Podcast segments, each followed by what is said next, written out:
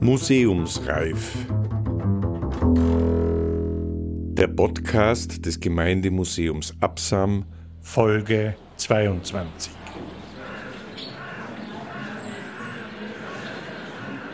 Kohlen und Papier. Ein frommes Gemüt, ein wählerischer Durst und ein gesunder Appetit.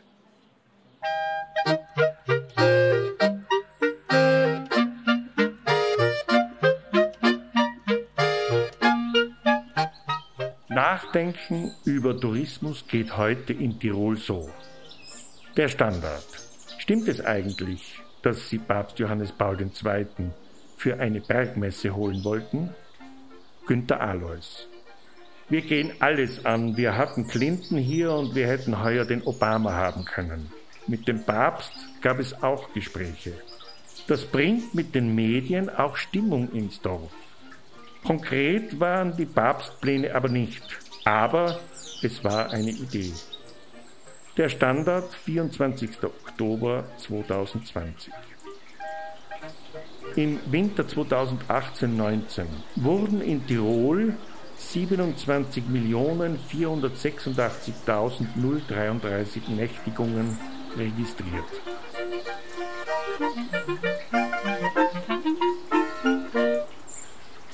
Für den Anfang dieser Reisen im 19. Jahrhundert sorgten Kohlen und Papier. In der damals neuen Eisenbahn kamen die Fremden nach Tirol.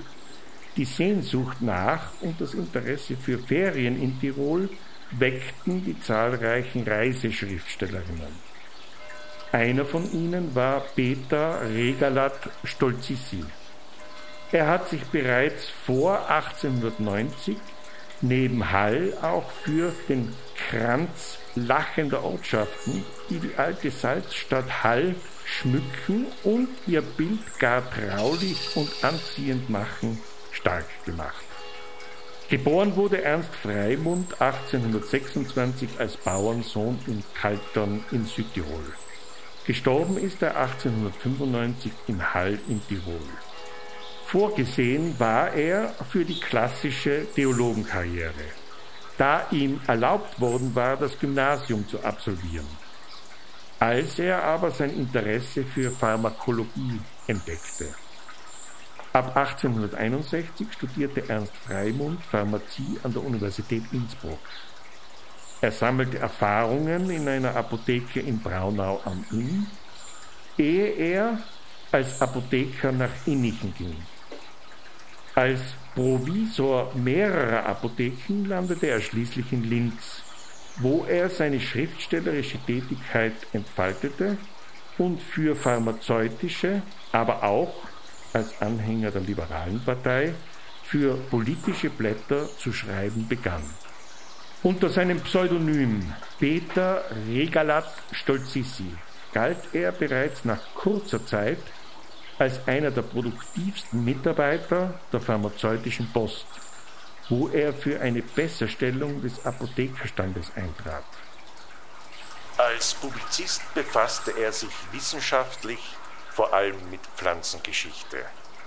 Interessant sind auch seine stadtgeschichtlichen Werke über Hall in Tirol und Vöcklabruck, insbesondere das 1889 erschienene Die Stadt Hall in Tirol, der Salzberg im Halltale, die Saline und der Bezirk Hall. Sie hören Ausschnitte aus diesem Vademecum für Einheimische und Fremde.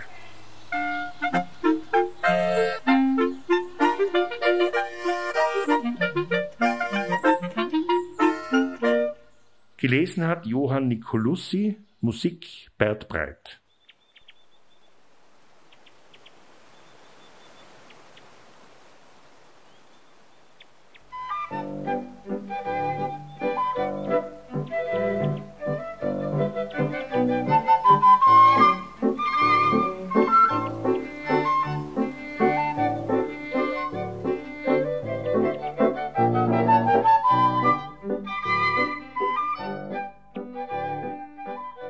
Die Stadt Hall in Tirol, der Salzberg im Halltale, die Saline und der Bezirk Hall. Ein topografisch-historisches Vademecum für Hall und Umgebung als Führer für Einheimische und Fremde. Gewidmet dem Haller Verschönerungsvereine von Peter Regalat Stolzissi, emeritiertem Mitvorstande des Oberösterreichischen Apothekerhauptgremiums, Ehrenmitglied der Österreichischen Pharmazeutischen Gesellschaft in Wien. Erscheinungsjahr 1889.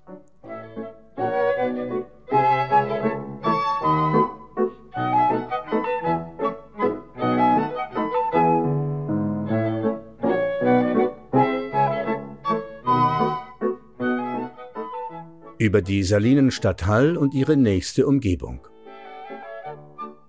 Über die Salinenstadt Hall und ihre nächste Umgebung schreibt der Dichter der Haller Spaziergänge: Wiesen sind ihr Schlummerbette, Düfte streuen die Fichtenwälder und des Innstroms grüne Woge küsst die Blumen ihrer Felder. Balthasar Hunold. Haben wir im Vorhergehenden die Stadt Hall altehrwürdig, gemütlich, an Wasser und Klima bevorzugt vor anderen Gegenden gefunden, so wird jeden Besucher die reizende Umgebung nur umso mehr befriedigen, da sie in buntester Abwechslung das Beste und Schönste zu bieten vermag. Sie hat fast für jeden, was er sucht. Für Romantiker hat sie malerische Burgen und Burgruinen, kühne Wasserläufe, wildschöne Schluchten und Täler mit jäh abstürzenden Felspartien. Sind die umliegenden Berge auch nur hausbackene 7.000 bis 8.000er Fuße nämlich und nicht geeignet, den Hochtourensportmännern die Aufnahme in den Hohen Alpinen Club zu erwirken, so ist ihr Aufbau steil und gefährlich genug, um im Steigsporte eine tüchtige Schule zu bieten oder sich das Genick brechen zu können.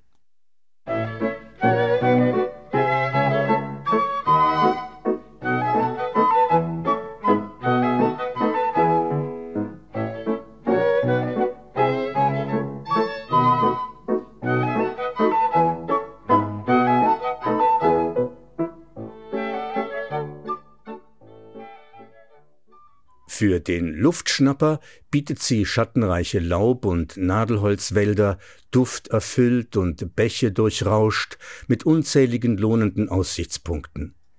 Sie bietet klare, frische Quellen wohlschmeckenden Wassers, weich oder hart, je nachdem man sie südlich oder nördlich vom Innflusse aufsucht, denn dieser bildet die Grenze zwischen den aus Schiefer aufgebauten Ausläufern der Zentralalpen und dem majestätischen Zuge der nördlichen Kalkalpen.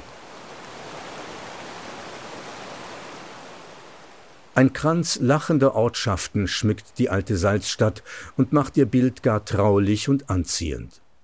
Sucht jemand, dieses Angenehme mit dem Nützlichen zu verbinden, so findet er in Heiligkreuz, Absam, Tauer, Mills, Baumkirchen, Rinn, Voldertal, Volders und Wattens treffliche Küchen und vorzügliche Keller, so dass er ohne Bedenken ausrufen kann: Hier ist gut sein.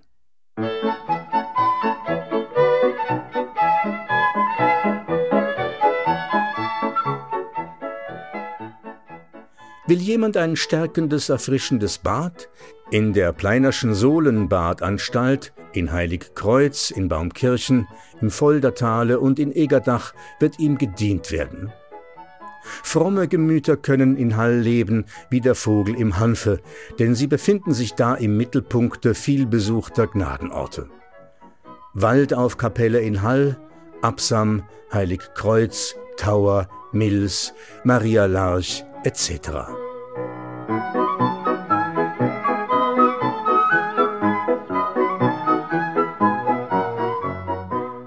Auch der Zweirädersport hat hier seinen Kultus. Wandeln wir hinaus in die Umgebung von Hall, sei es auf ebenen Pfaden oder sei es über die gut gebahnten Wege durch Wiesen, Feld und Wald auf die schönen Mittelgebirge, die noch mehr Reize bieten und dazu besonders erfrischend wirken.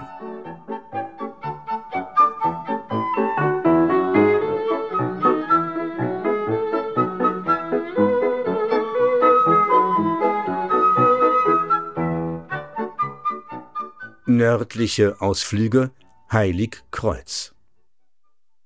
Eine Viertelstunde westlich von Hall ist der kleine Ort Heilig Kreuz, früher Gampas genannt, mit ca. 166 Einwohnern an der westlichen Verflachung des Weißenbach-Schuttkegels reizend gelegen. Da wurde einstens ein Kruzifix auf den Wogen des Inns herabgetrieben.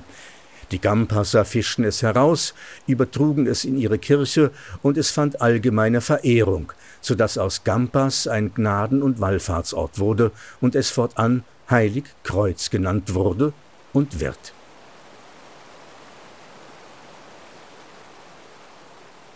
Die Heilquellen von Heilig Kreuz bestehen eine aus mit Schwefelwasserstoff gesättigtem, kalkhaltigem Wasser, die andere aus den Verbindungen des Kalkes und der Magnesia mit der Schwefel- und Kohlensäure, dann aus Chlornatrium, freier Kohlensäure und anderen flüchtigen Bestandteilen. Diese Bäder leisten bei rheumatischen Leiden und besonders bei weiblichen Krankheiten anerkannt gute Dienste. Das Badhaus, jetzt im Besitze des Herrn Vinzenz Gasser, K.K. Notar in Rattenberg, hat eine angenehme Lage am Rheine von Heilig Kreuz, ist solid gebaut, bietet viel Raum, gute Bedienung und Versorgung für die Bade- und Sommergäste. Vorzüglich lobt man die Weine und sucht sie gerne auf im schattenreichen Garten der Badeanstalt. Eine beneidenswerte Lage hat die Villa des Herrn Schober oben auf dem Rheine. Wie aus Tragant geformt steht sie da im Baumesschatten als ein allerliebstes Lug ins Land, dessen Wohnungsräume stets schon um ein Jahr im Vorhinein Vermietung finden. Das zweite Gasthaus zur Trees hat guten Ruf und prächtige Aussicht. In der Kirche mit ihrem kühnen Spitzturm soll es einiges Sehenswertes geben.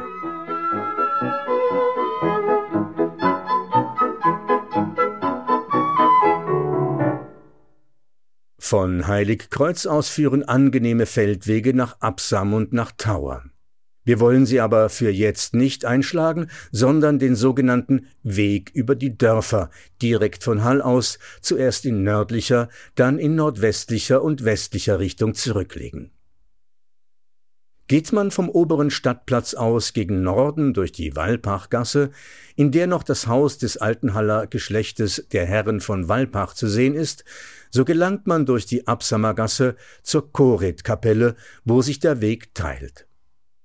Der rechtsführende geht dem Halltale oder dem Gnadenwalde zu, der linksführende Feldweg bringt uns in einer stark gemessenen halben Stunde nach Absam.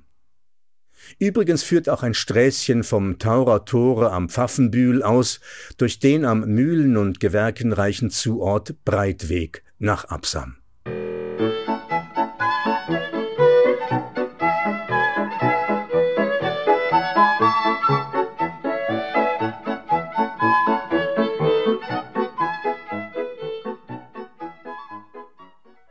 Absam. Absam oder Absamb, Absons, Abazones ist ein uraltes Dorf, 627 Meter über dem Meere mit 1262 Einwohnern und hat eine sonnige, weit ausschauende Lage. Zum Teil auf dem Weißenbach-Schuttkegel, zum Teil auf dem Murgrunde einer Lahne vom Vorberge gebaut. Absam ist eine der ältesten Pfarren im Lande und die Stadt Hall gehörte vollständig zur Pfarre Absam, bis ihr endlich der Bischof Friedrich Erdlinger anno 1396 den Taufstein bewilligte. Das Übrige folgte bald nach, trotz dem Geschimpfe der Absamer. Die Kirche in Absam, ursprünglich im gotischen Stile gebaut, geriet, wie so viele andere Kirchen, beispielsweise die in Hall, in die Hand und Gewalt eines geschmacklosen Baureformers, der den ehrwürdigen Bau mit seinen zopfischen Schnörkeleien verpfuschte.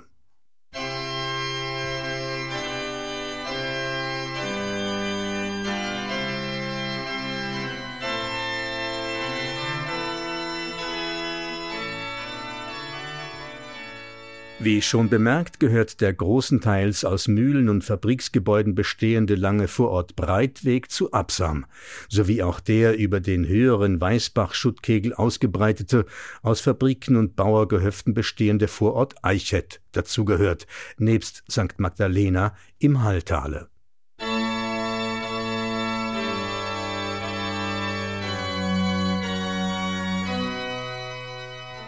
Absam ist ein weitum bekannter und vielbesuchter Wallfahrtsort, dessen Entstehung relativ neuen Datums ist. So wie die Gnadenstätte üben auch die Gasthäuser zum Ebner, zum Bogner und zum Stamser eine gar große Anziehungskraft aus, denn in Absam finden nicht nur ein frommes Gemüt, sondern auch ein wählerischer Durst und ein gesunder Appetit ihre Befriedigung. Daher die Pilger- und Vergnügungszüge aus Innsbruck, Hall etc., namentlich an Sonn- und Feiertagen und zu anderen schönen Zeiten massenweise in Absam sich einfinden. Ja, aus Hall erscheint täglich, ob schön, ob Regen, ob Staub, Schnee oder Eis, eine Gesellschaft in Ebners Etablissements, um Schweigexerzitien zu halten und in stiller Andacht die feinen Gottesgaben zu genießen, wie sie eben ein respektabler Gnadenort bietet. Die Aussicht vom Ebnergarten, besonders aber vom Bognergarten aus, verdient alle Beachtung der Naturfreunde. Nordöstlich von der Kirche ist am Weg nach dem Halltal eine gar wichtige Stelle, die Absam zu dem machte, was es als Merkwürdigkeit ist. Im Hause Nummer 82 ist eine schwarze Marmortafel mit Goldletternschrift in graumarmornen Rahmen angebracht, die uns Folgendes berichtet. In diesem Haus lebte seiner Kunst Jakob Stainer, der Vater der deutschen Geige, geboren zu Absam am 14. Juli 1621, hier gestorben 1683. Tirol und Absam dürfen stolz sein auf ihren Jakob Stainer, wenn er auch nicht der Vater der deutschen Geige ist.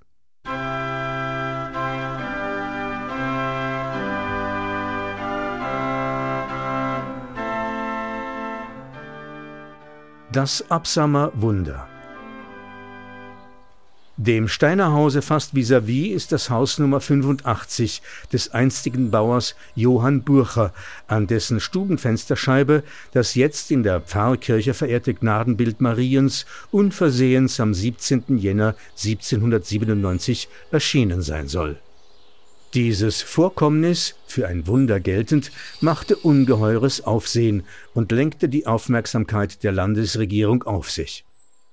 Das kaiserliche Gubernium übergab die Untersuchung des Bildes einer Kommission Sachverständiger, darunter der bekannte Josef Schöpf, Kunstmaler, der Jesuitenprofessor Franz Zallinger und der Chemieprofessor M. Schöpfer waren.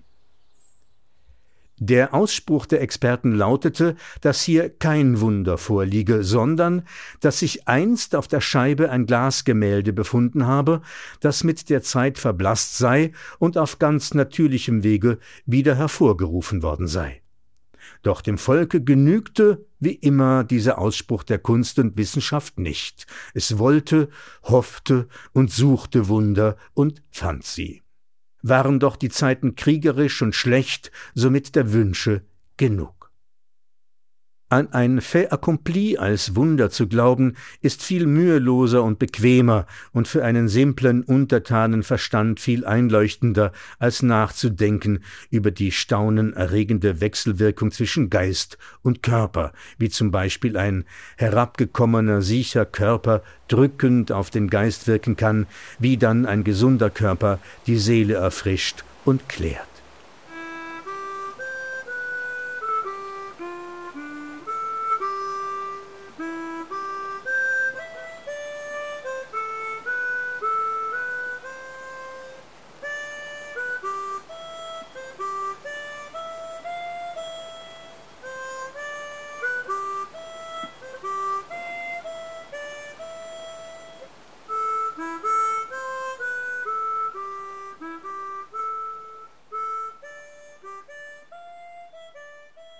Es wäre nicht schwer, darüber nachzudenken, wie umgekehrt Seelenschmerz, Heimweh, getäuschte Liebe, Schrecken, Furcht, Jähzorn und derlei Seelenaffekte außerordentlich depravierend auf den Körper wirken können, und der Tod aus einem sogenannten gebrochenen Herzen ist keine Seltenheit.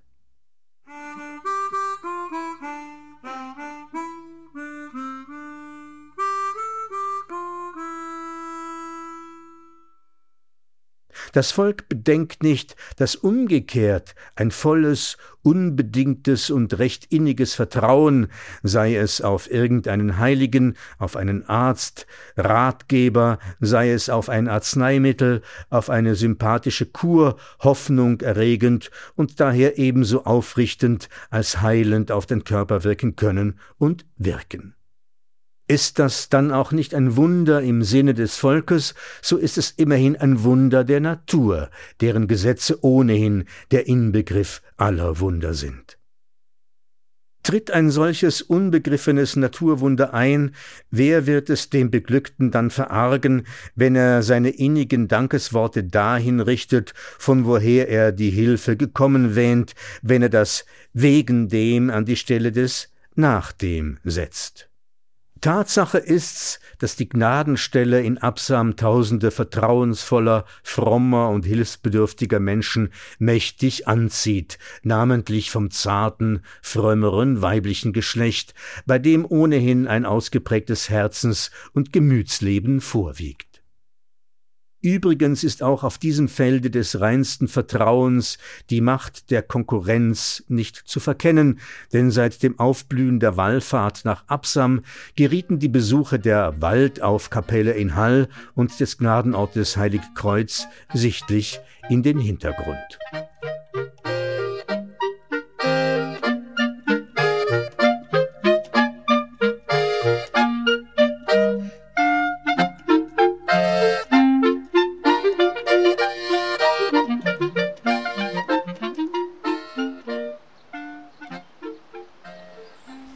Über das Halltal. Da, wo die Lawinen der Vegetation nicht entgegenstreben, bedecken sich die Gehänge mit der buntesten Alpenflora, bilden sich in der Mittelhöhe Wälder mit Nadelhölzern, Fichten, Tannen, Eiben etc. und verschiedenen Gesträuchen bestockt. In den Höhen bietet die, nun sorgfältiger geschützte Legföhre, festen Sitz für den Schnee und macht die Lawinenstürze seltener. Tiefer im Tale haben sich an lawinensicheren Stellen Wälder von Laubhölzern, Buchen, Birken etc. gebildet und so das Tal in ein sonnenliebliches umgewandelt. Was der Bergbau als unbenutzbar ausspeit, den öden Berg, das heißt den ausgelagerten Ton, Leist genannt, schwemmt und säubert der Berg und Weißenbach zu Tal hinab und unter Mills in den Inn.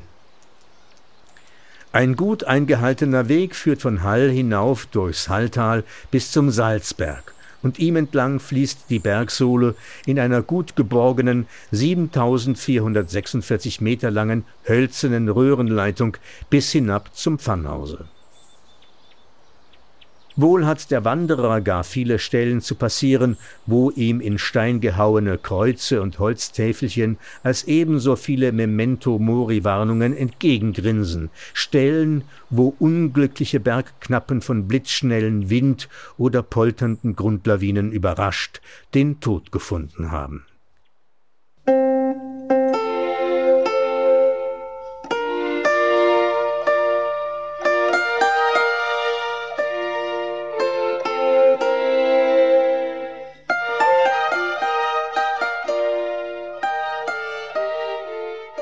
Das von Kolossen umstarrte St. Magdalena.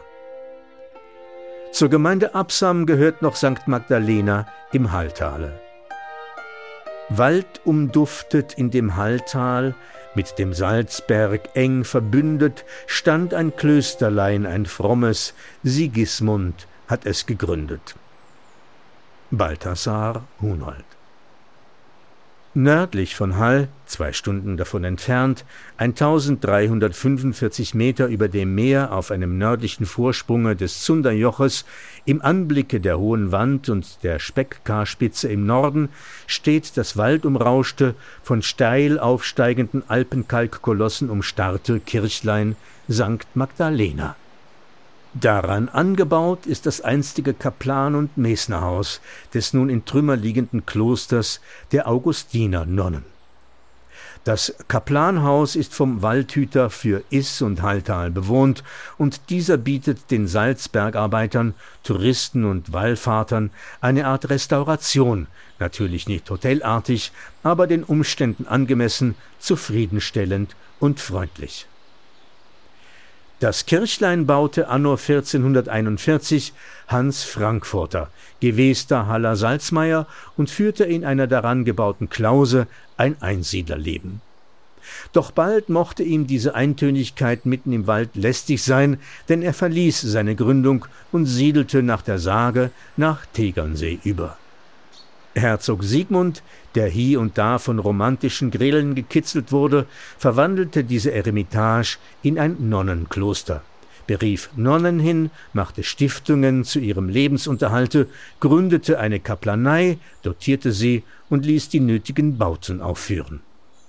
Das rein beschauliche Leben in dieser unwirtlichen Gegend mochte für zartnervige Frauen als Augustiner Büßernonnen nicht günstig eingewirkt haben, denn es musste ihnen doch irgendwie einleuchten, dass sie als Büßerinnen denn doch kein so sündhaftes Vorleben geführt haben wie ihre Weiland-Schutzheilige. Dazu kamen noch die üblen Nachreden von Seite der Inntaler, die eben ihre Lage nicht besser machten, inmitten von Gefahren und Ungemach, die schon ihr Aufenthalt in der Wildnis mit sich brachte. 2 Nonnen, Magdalena Götzner, eine reiche Haller Patrizierswitwe, und ihre Tochter, verließen mit Bewilligung der geistlichen Oberen das Kloster und gründeten zu St. Martin im Gnadenwalde eine Art Filiale des Klosters St. Magdalena.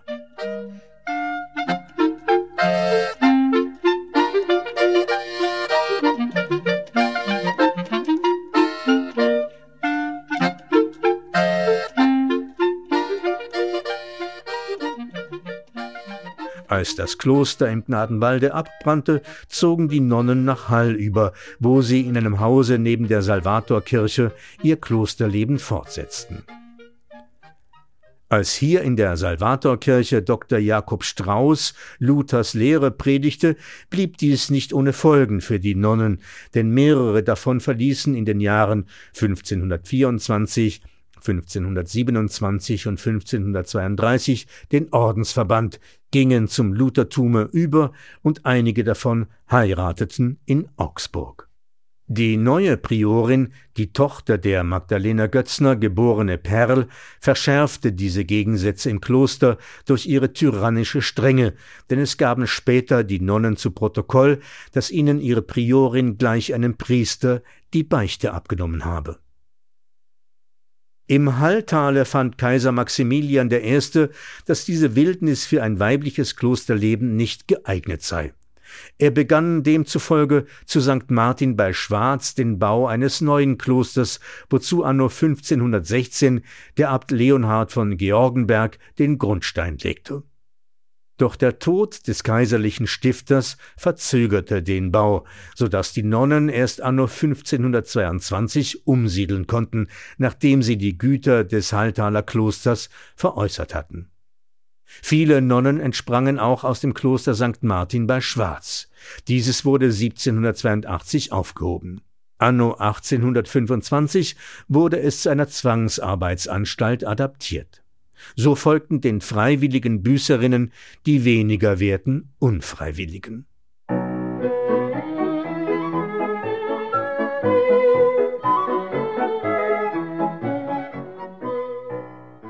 Gewiss, schätze ich, waren die Nonnen im Halltale besser, als sie ihr Ruf anschrieb.